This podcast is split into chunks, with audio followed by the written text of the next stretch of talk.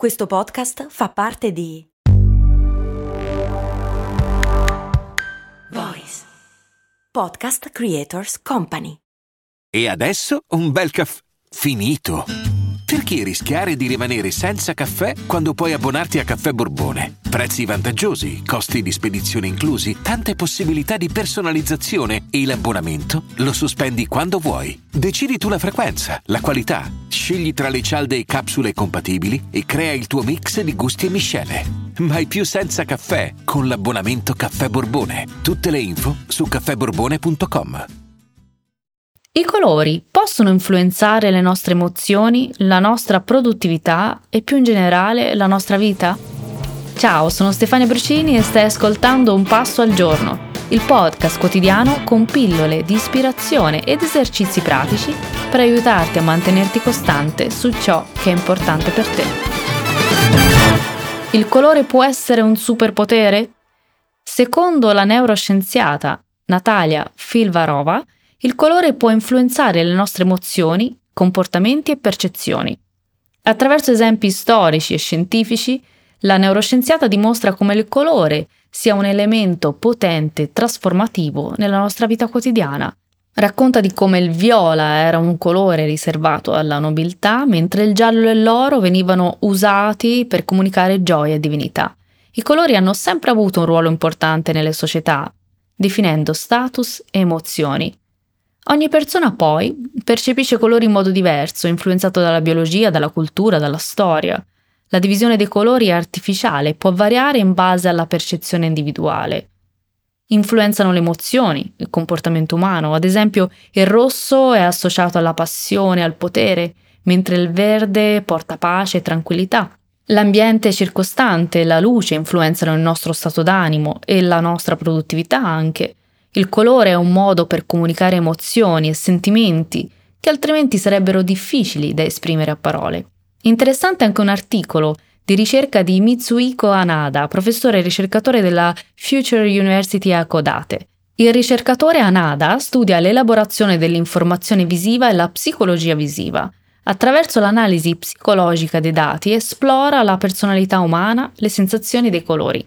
Nel suo articolo di ricerca pubblicato qualche anno fa, nel 2016, intitolato Analisi di corrispondenza delle associazioni colore-emozione, sostiene che quando parliamo di emozioni e colori, spesso ci rendiamo conto che certi colori possono farci sentire in un modo particolare, ma non sempre capiamo esattamente perché succede questo. Il ricercatore ha voluto capire meglio questa relazione tra colori ed emozione e ha chiesto a delle persone di guardare 40 colori diversi e di dire quale emozione provavano o associavano a ciascun colore. Poi ha messo insieme tutte queste risposte in una tabella per vedere se c'erano delle relazioni tra certi colori e certe emozioni. Ha usato un tipo di grafico che mostrava le connessioni tra colori ed emozioni in modo molto complesso, con otto diverse dimensioni. È emerso che le associazioni tra colori ed emozioni sembravano essere influenzate soprattutto dalla temperatura percepita dei colori e delle emozioni, ma anche da convenzioni culturali o esperienze personali. Ad esempio, il bianco era associato all'assenza di emozioni e alla purezza, mentre il blu era associato alla depressione. E questo l'avevamo anche accennato nella puntata numero 11 dedicata al Blue Monday, ti ricordi?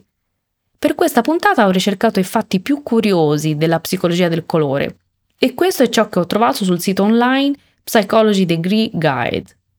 I colori possono persino ingannare la mente. Ad esempio, il neurologo Kurt Goldstein ha iniziato a fare esperimenti su oggetti come il colore e l'aspetto e ha scoperto che le persone ritengono che gli oggetti rossi siano automaticamente più pesanti, mentre quelli verdi sono automaticamente più leggeri. Un altro esempio è quella di una caffetteria con pareti azzurre, così stanca di sentire i clienti lamentarsi del freddo, che ha deciso di dipingere le pareti di arancione. La temperatura è rimasta esattamente la stessa, ma le lamentele sono cessate del tutto.